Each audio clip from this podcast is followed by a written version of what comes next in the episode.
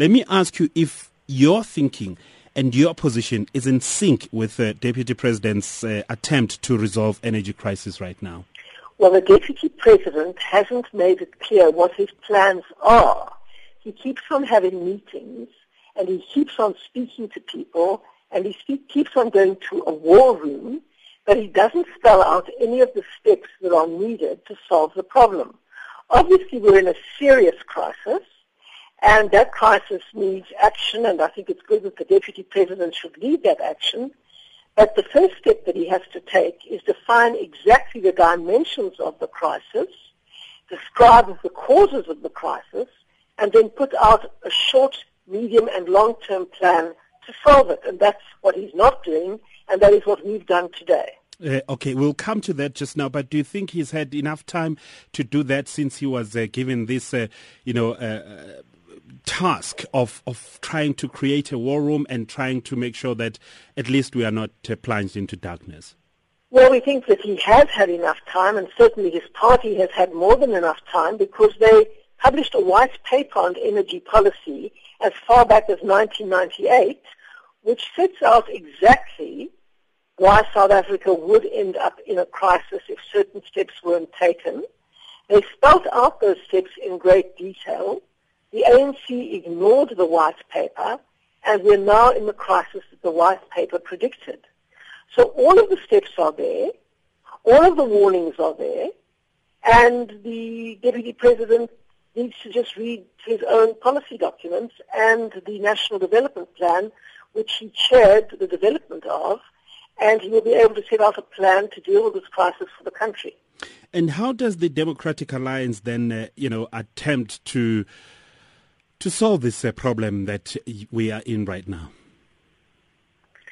Well, you first have to look at the reason that we're in the problem that we're in right now. Now, in 1998 already, the white paper said that we have to be able to generate much more electricity just to ensure that we can feed a growing economy, but even more importantly, to spur greater growth in the economy, which creates more jobs. They understood that. And they said that the only way you'll be able to do that is by getting independent power producers feeding in to the grid and enabling more electricity to be available. Eskom was determined to keep its monopoly. The government was determined to keep Eskom's monopoly, and so they did not follow those crucial recommendations. At the same time, because the economy was growing, and because they couldn't generate enough energy at the same time as maintaining the plant, they didn't maintain the plant. They stopped maintaining the plant. They ran the power stations day and night, year after year after year, and of course eventually they started falling apart and packing up. And that's what we saw happening. Mm. And why, one has to ask, is the government so determined on maintaining this Eskom monopoly, not only on generating electricity, but even on transmitting electricity.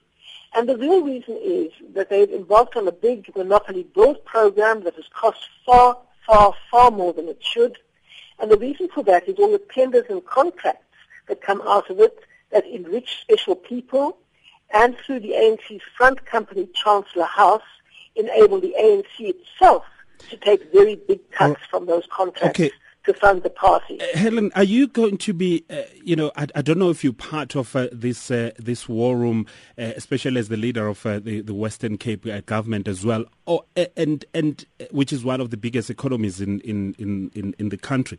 But are you going, if not, are you going to be taking these recommendations, these proposals to the, the deputy president who's leading that charge really to try and turn around things at Eskom? If not, what are you going to be doing with these proposals then? Well, we've published our paper, we've tabled our paper, we've supported the National Development Plan's proposals, as the Deputy President knows very well, and I've raised these things regularly at places where I've met the Deputy President, for example at Cabinet Lekgotlas and other places. So the Deputy President is well aware of these proposals. Many of them are in his own national development plan, and many of them are in their own white papers, and they're certainly in the DA's policy proposals sure. that we have made. The problem is an ideal, ideological fixation on keeping Eskom as monopoly. That is the problem. Let's bring it uh, back to the Western Cape now, because uh, People's Movement marching to your provincial legislature there, they are talking about the memorandum that they presented to yourselves in 2013 demanding proper sanitation, service delivery and land allocations. Have you, have you received this memorandum? Just tell us more about this. Yes, we received a memorandum and a lot of the issues were issues under the City Council which do not fall under the provincial government. I know there's been a lot of interaction between the City Council and Ses'Khona. We even held a whole workshop with Ses'Khona around housing delivery issues and the plan and the strategy for housing. We worked through it very, very carefully with Ses'Khona. They've had answers to all of their questions they know what plans we have. We've been completely transparent. This is political grandstanding, and this political grandstanding in the run-up to the ANC's internal elections, because Ses'Khona is part of the ANC. Ses'Khona is very much opposed to Marius Fransman regaining the leadership of the ANC in the Western Cape. That is why when Marius Fransman went out to join the Ses'Khona march, he was booed by members of the ANC who are also members of Ses'Khona. So this is all about people grandstanding and positioning themselves for the ANC's own Western Cape Congress mm and their nomination of candidates but, for the local government. But election. Helen, the, the, the issues uh, the issues themselves are not are not political grandstanding because the issues of sanitation we know there's a problem there. I spoke to uh, your mayor there, uh, Patricia de Lille, about this, uh, and uh, the issues of service delivery problem across the country, yes, but also specifically as we talk the Western Cape, you can't tell me that uh, that's a political grandstanding, Helen. What is political grandstanding is the claim that they haven't had answers to their question. And that is the ostensible reason that they're marching today. Mm. Of course there are problems, and I'll be the first one to admit there are problems. And I'll also be the first one to say that we are doing our very best without any corruption to meet the massively increasing demand for sanitation, water, roads, electricity. We offer the best free basic services package but the problem is not only, for example, providing toilets. As the city of Cape Town grows so tremendously, and in the last 15 years it has grown by 45% of the population. Our population has almost doubled in the last 15 years, okay. which is quite extraordinary. Then it's not only the provision of toilets, but it's the building of whole new sewage plants, for example. It is the planning of whole new road systems. Okay. It is the laying of huge numbers of water pipes and the purification of water that is often um, very, very polluted because of settlements springing up around rivers that provide water.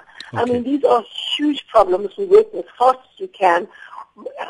Um, almost 90%. Now, this is an extraordinary statistic, given the fact that our population has grown uh, almost 45% in 15 years. Almost 90% of the population of Cape Town and the Western Cape have flush toilets. All right, now, let's let's let's, let's leave it at that, Helen.